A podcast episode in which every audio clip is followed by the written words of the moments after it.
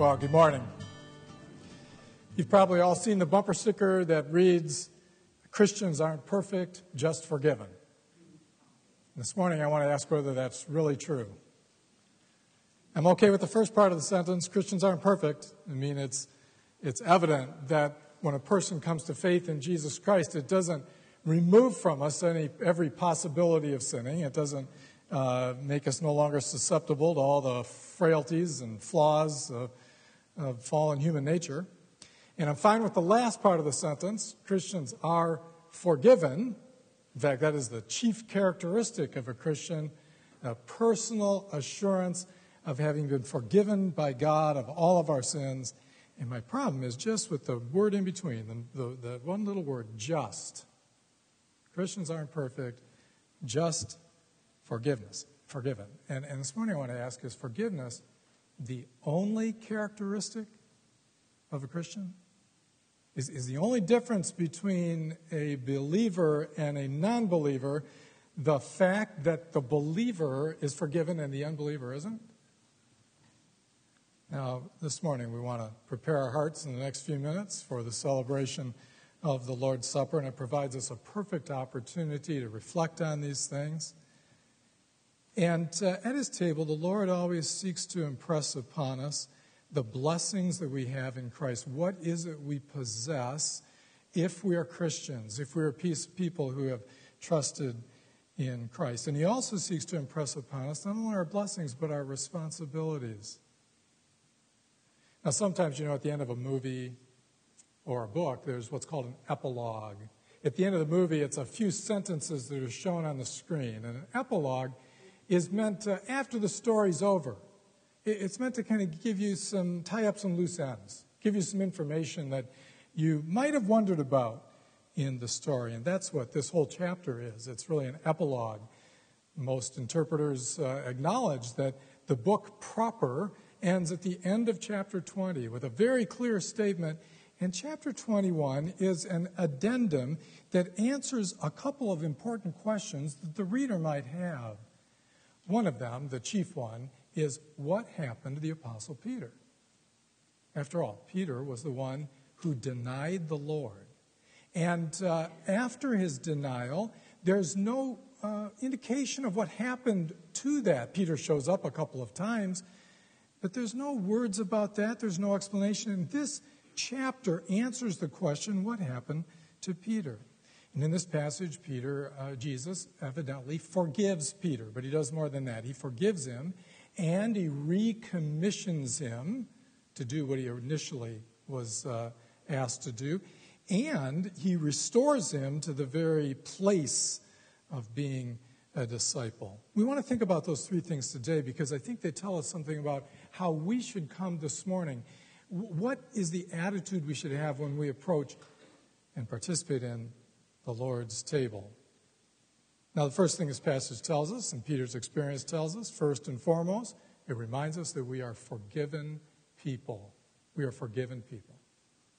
The table always speaks to us of forgiveness. It shall be the first thing a person recognizes when he or she sits and sees that the elements are laid out for us to celebrate the Lord's Supper. Jesus died for our sins. That's what's being shown here and being experienced as we participate. Now, a few weeks ago, we looked at a passage in the Gospel of John where Jesus washed the disciples' feet. And uh, it would be helpful for us to revisit the basic idea of that passage because what we want to think about here in chapter twenty-one has a lot to do with it. In that passage, you remember Jesus washed the disciples' feet. And uh, in seeking to help Peter understand what the symbolism was, what he was picturing by washing their feet, Jesus said to him, "The one who has bathed does not need to wash except for his feet, but is completely clean." And the idea was that when a person takes a bath, or we would say a shower, it prepares you for the activities of the whole day. You are made clean for the whole day, and in the same way, God's initial forgiveness of a person's sins when they come to trust in Christ, their experience of salvation is a spiritual bath in which God prepares us for every eventuality throughout the journey of our Christian life. He deals with all of our sins and qualifies us for relationship with him forever, and our sins are forgiven forever. But Jesus did say the one who is bathed, the one who's had a bath, he doesn't need to wash. Like as you go through the day, if you get your hands dirty, you don't have to wash, you don't have to wash your whole body. You don't have to take a shower again. You just wash your hands. And in this case, he uses the image of uh, washing the feet. Now, that's not culturally common for us, but we can easily understand it. Walking through dirty streets, when you're wearing sandals, your feet would easily pick up the soil and stains of uh, the refuse that you would have to walk through, and the dust and the dirt and the mire and all of those things. And so when a person entered another person's home, they would wash.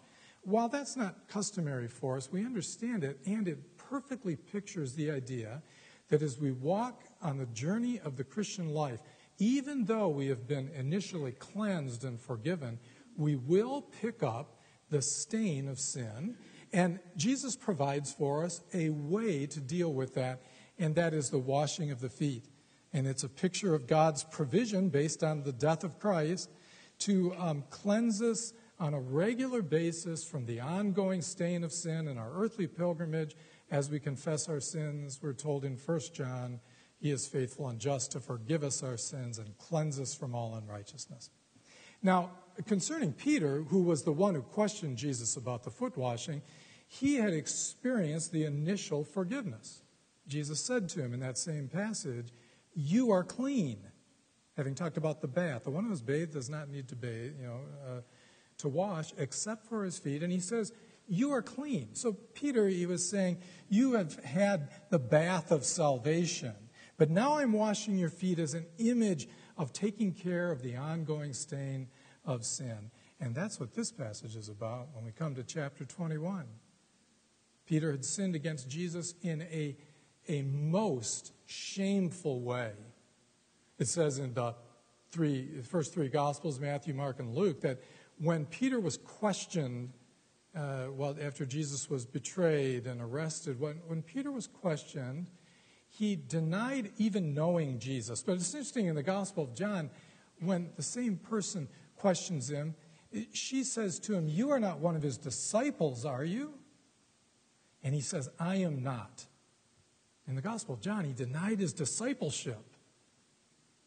And so this is the passage where Jesus, uh, three times, in parallel with the three times that Peter denied his uh, knowing Christ and being a disciple, He, he asked him three questions. Now you have to think of it as Jesus was hounded through the streets of Jerusalem, carrying his cross.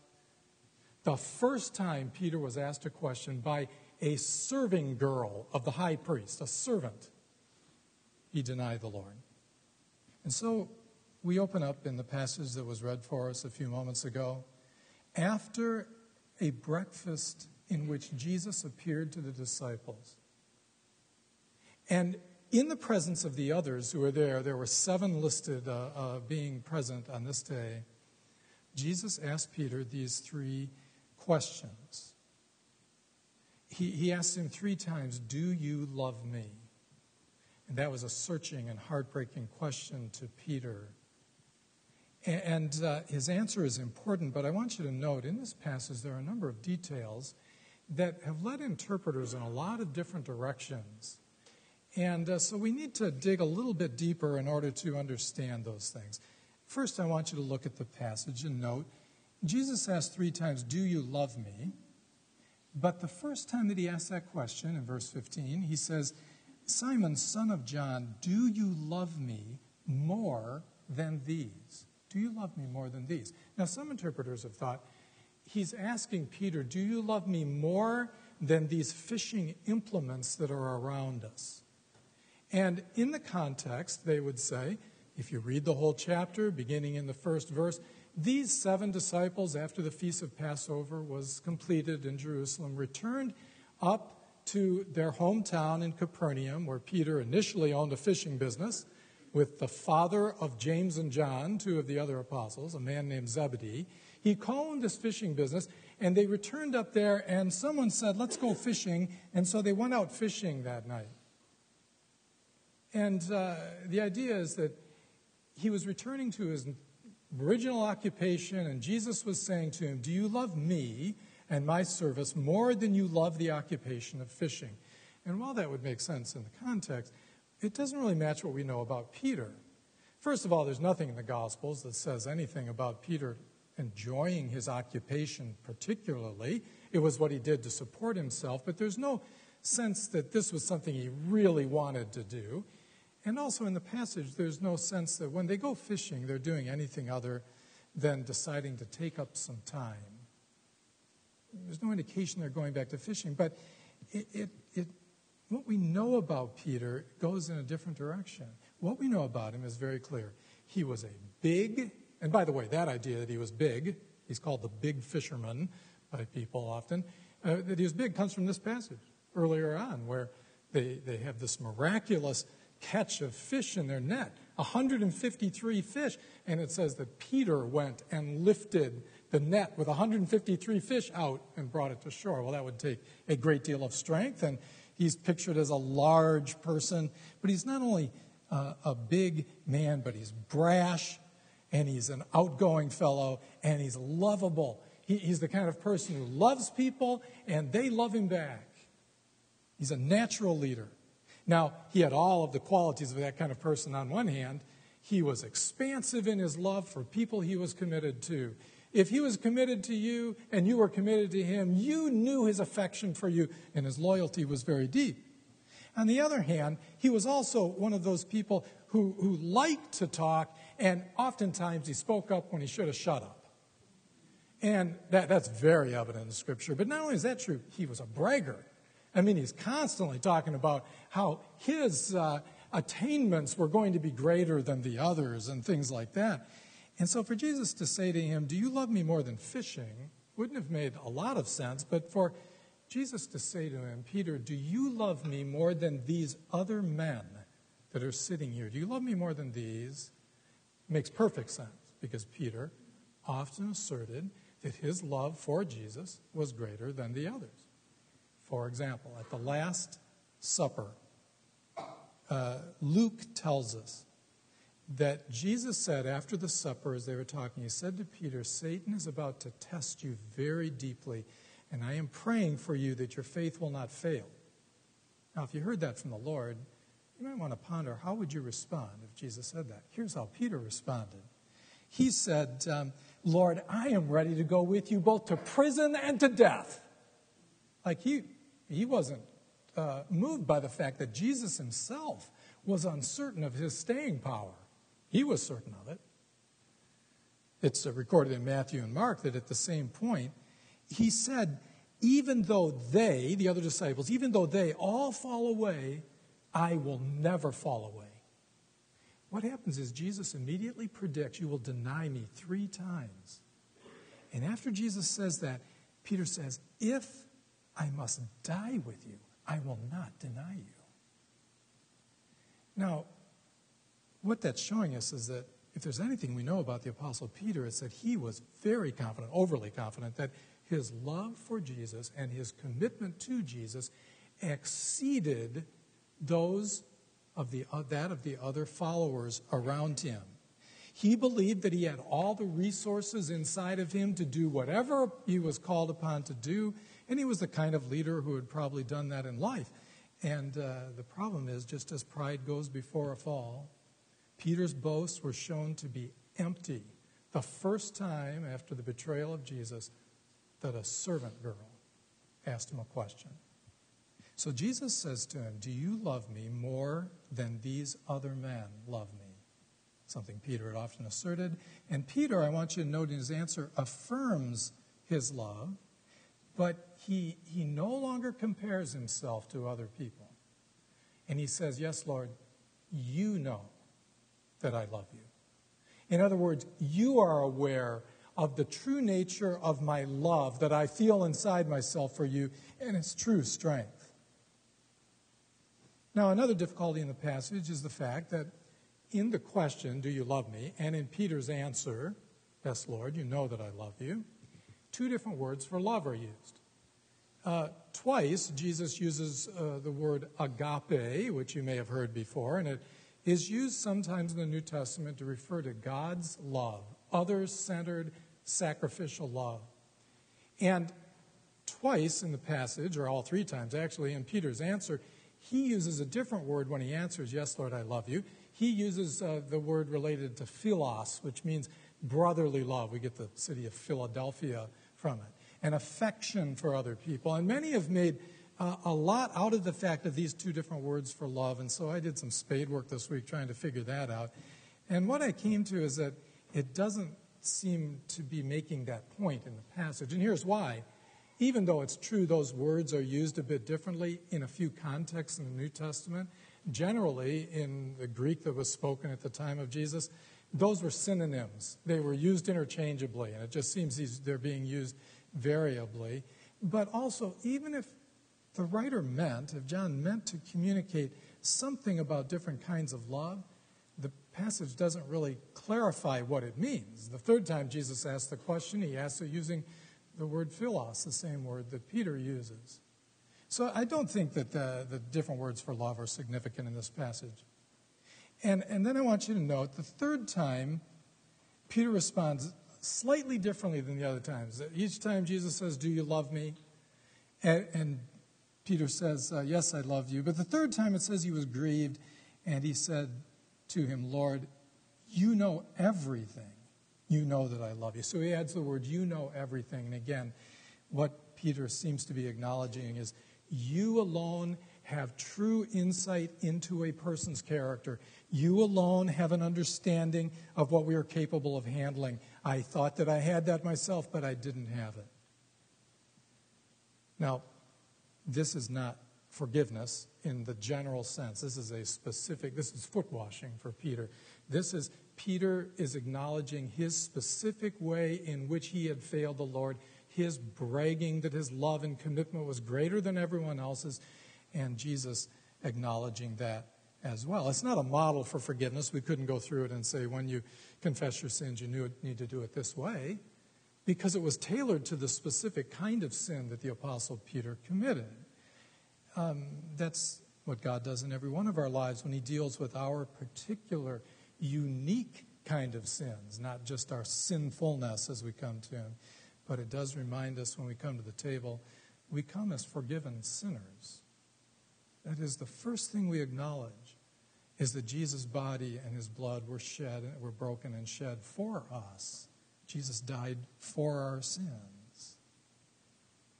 Now, we have to note a second thing. In the passage, Jesus doesn't just forgive Peter's sins. He also, in a sense, recommissions him. Recommissions him to do something he initially commissioned him to do. Um, three times Jesus adds a command after the question and the answer. He says three things. The first time, verse fifteen, he says to Peter, feed my lambs. The second time he says, tend or shepherd my sheep. And the third time he says, feed my sheep. So he never says exactly the same thing, but he says three different things. And again, interpreters have looked at that and pondered it, and some have uh, made much out of the fact that Jesus was saying three slightly different things to uh, Peter. And that is possible, but the difficulty is interpreters come up with all kinds of different ideas. There's no consensus on what it would mean. So again, I'm not sure that the variation in words is uh, meant to be significant here. But uh, the obvious point is that Jesus is recommissioning Peter to do something. Peter may have thought, I lost my initial call. Peter had been appointed to be the one, along with the uh, group of apostles, who would be the foundation of the Christian movement. Later, the Apostle Paul will say that the church is built on the foundation of the apostles and prophets. That is, they were the individuals prepared and commissioned individually by Christ to go out and to establish the first churches. And when they did that, they were initiating the Christian movement, setting in motion everything that would go on after them. And any church that has started has started because of those first churches. We are all continuations and building a superstructure on the foundation that was laid by the apostles. But in that, Peter was given a special place. He was uh, the chief among equals. He was the leader of the apostolic band. There's little question about that in the New Testament. And in this passage, uh, Jesus is recommissioning Peter to do what he originally appointed him to do. And that's what the book of Acts pictures. He goes out and he engages in the basic pastoral work of preaching the gospel, bringing people to faith in Christ, and forming churches. He goes out and he draws in the lost sheep, brings them together, forms them into flocks, communities of people. That's what Peter was commissioned to do, and Jesus here is recommissioning him to do the same thing, to be a shepherd of God's people. Now, the commission that was given to Peter is very specific, right? I mean, no one here could fall into that category of being commissioned to initiate the Christian movement. However, his commission was just his individual part in the Great Commission, where Jesus said at the end of his life, before he ascended into heaven, "Go and make disciples of all nations." That's the commission given to the entire church, all of the people of God as a body. We are commissioned to go and make disciples of all nations. But what this reminds us is that within that, we are each given individual, specific, unique ways in which we are qualified to do that. This week we went out uh, for Administrative Professionals Day, which we'd missed the week before. We went out to lunch, and as we were going out to get in the car, a uh, woman ran out, Karen Gordonera, a woman here, and, and she had uh, something to give to one of the staff. She had been stuffing envelopes uh, to go out. I think it was a student ministries mailing or something like that. And, and I just, I thought, well, she is playing a small part, but an important part in the carrying out of the Great Commission by doing that. At least that is her intention. And that is our intention. In the same way, every one of us has some unique ways in which we are qualified and called to participate in God's work. There are all kinds of ways in which we do that, but our responsibility is in part to figure out what that is in the fellowship of the church and then to do that. So you have a role too, and when we come to the table, we come first of all acknowledging that we are forgiven sinners, and second of all, we are also people who are sent on a mission, and we're given a role to participate in. So we come as people who are commissioned to do something. And when we come to the table, our responsibility to live in that way ought to be something that we reflect on. And then lastly, I want you to note the third thing that happens in this passage. It's not something you would expect, but it was uniquely needed by Peter, and that is that Jesus uh, reasserts his basic call to discipleship. I, I want to just back up and note one thing about the entire chapter. In the beginning, these disciples go up to Capernaum. They decide to go fishing. They, they fish, but uh, Jesus in the morning, though they don't know who he is, on the beach, he calls out to them about one hundred yards, it says, and he says, "Have you caught anything?" And they say no, and he says, "Throw the net on the right side of the boat," and they catch this, this huge net full of, of fish, one hundred fifty-three fish, which is part of demonstrating this is an eyewitness account. And um, they come back in, and Peter or Jesus has prepared breakfast for them, and they eat breakfast with him. And what follows is this conversation with Peter. What's so fascinating is that event occurred, not in exactly the same way, but it occurred at the beginning of Jesus' ministry on the same lake with some of the same people present, at least Peter. It's called the miraculous catch of fish, and it's found in uh, Luke chapter five. And, and it says that they fished all night, didn't find anything. There were two boats at that point. And Jesus said, "Throw your net on this side." And, and they gathered in so many fish that the boats began to sink. And Uh, Peter, when that happened, he threw himself at the feet of Jesus and said, "Depart from me, Lord. I am a sinful man."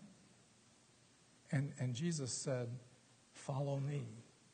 From now on, you will catch fish." Or excuse me, you will catch people. Sorry. From now on, you will catch people. And uh, here's what's so interesting. What happened at the very beginning of Jesus or Peter's ministry, when Jesus first called him to be a disciple, is replayed at the end after his failure. Same idea, catch a whole bunch of fish. Peter throws himself in the sea and swims to shore impetuously, and uh, Jesus feeds him and asks him these questions. But it's the next time that Jesus says to Peter, "Follow me." Follow me is used often in the Gospels. It's usually used as the initiation of a relationship of discipleship with Jesus. And for it to come at the very end of his ministry, after his death and his resurrection, is somewhat surprising, but he's reasserting to Peter the same thing he said to him at the beginning. I want you to put yourself in the place of a follower. And I note a couple of other things about that.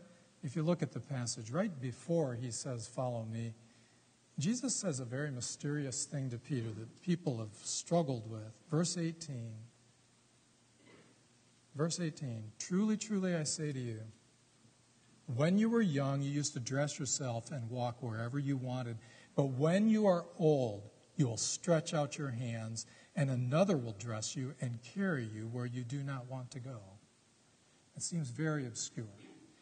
John helps us in case we miss the significance of it. He adds a parenthetical sentence.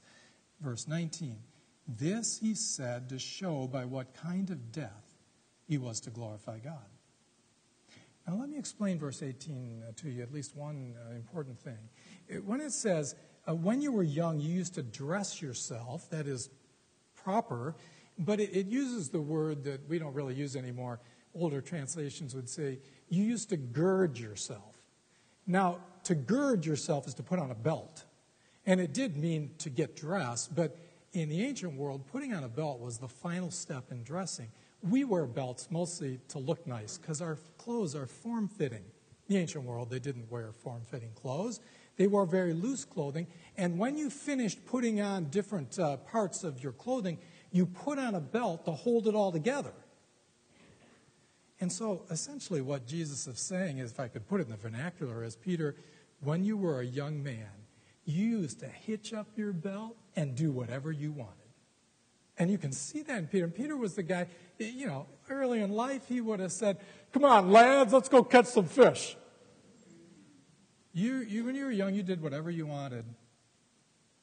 But when you were old, he says, you will stretch out your hands. And that is a euphemism used only in the first century for crucifixion. You will stretch out your hands, and another will bind you, gird you, and take you where you do not want to go. Well, we know that the Apostle Peter was crucified by the Emperor Nero in sixty-five A D during the Neronian persecution. And uh, it was a literal fulfillment of what Jesus told Peter. Imagine for thirty-two, thirty-three years, the Apostle Peter had to live knowing that he would be crucified. It's interesting also that Jesus is saying something, it seems a little harsh to us, but something about Peter's brash, impetuous nature. When you were young, you did whatever you wanted. You had all the confidence in the world. You went out and you were a natural leader, and you loved people, and you did things, and you had fun, and you shot off your mouth all the time. But when you were old, you were going to die as a martyr in my service. And it's right after that he says, "Follow me." He repeats the words he said to him at the initiation of his discipleship. And can I just note one third thing, what follows afterwards? We apparently are invited to see this conversation taking place on a beach as the seven disciples sat with Jesus. And in front of them all, Jesus said, "Peter, do you love me more than these?" But at the end of the conversation, apparently, they stood up and began to walk. And we might picture the others trailing along behind Peter and Jesus as Peter begins to follow him, literally. And it says, verse twenty, Peter turned and saw the disciple whom Jesus loved following them, the one who also had leaned back against him during the supper and said, "Lord, who is it that is going to betray you?" Well, by the way, the disciple whom Jesus loved is code in the Gospel of John for John, the son of Zebedee, who is unnamed in the book, the only one of the apostles who is not named. And, and Peter looks back, and remember, this young man, much younger than him, would have been his employee because he was one of the sons of Zebedee, who was the partner of the Apostle Peter. And he looks back and he sees this one whom he loved and who he knew had a special relationship with Jesus.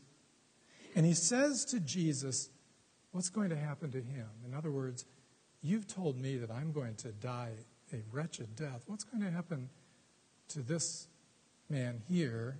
And Jesus says to him, if it is my will that he remain until I come, what is that to you? That's the closest you'll ever get to the Gospels, to Jesus saying to someone, that's none of your business. That's none of your concern. What happens to him is not your concern. You follow me. The fact is, it became a concern because Jesus' enigmatic statement was uh, questioned much later, probably around the time this book was written, much later in the first century. All of the apostles died as martyrs, we're told. For some, we have the clear record of history, like the Apostle Peter. For some, it is only church tradition, but they died in specific ways as martyrs to the cause of Christ, except the Apostle John. He was the only one who lived into great old age towards the end of the first century, where he was like um, the shepherd of a number of churches in Turkey and around the region of Ephesus, where the church in Ephesus was. That's where he spent the remainder of his days. And apparently people knowing this saying thought maybe it meant he would never die, or that Jesus was going to return before the Apostle John died. But John himself writes here, Jesus didn't say that. All he said was, if it's my will that he remain until I come, what is that to you? Like, it's none of your business, Peter, what I do with another one of the followers. You follow me. Now, the point is this. It's so interesting that at the end of his life, at the end of Jesus' ministry, he reasserts not only the commission given to Peter, but specifically the basic fact of his discipleship, that he was called to be a follower of Jesus. And you know what that means? What that means when you become a disciple of Jesus is it means you're owned by Jesus. Uh, for example, when a person is baptized, we make the basic confession, the Scripture says at that point, Jesus Christ is Lord. That is, I intend to live my life under the direction of Jesus as my master. And from this point forward, the decisions, the choices that I make are meant to be based on that confession that I made, the vow that's made in baptism. And then we live that out in specific ways. But that is the initiation of a life of discipleship. And you can be certain that a Christian who is baptized, if he or she wanders away from Jesus, will not wander away unhindered. They will be hindered by the Lord and chastised and dealt with in order to draw them back, bring them back to a place of faithfulness, as we see Peter doing with Jesus doing with Peter here. So see, there's a note of firmness in Jesus' words. Discipleship ultimately means that you are owned by me.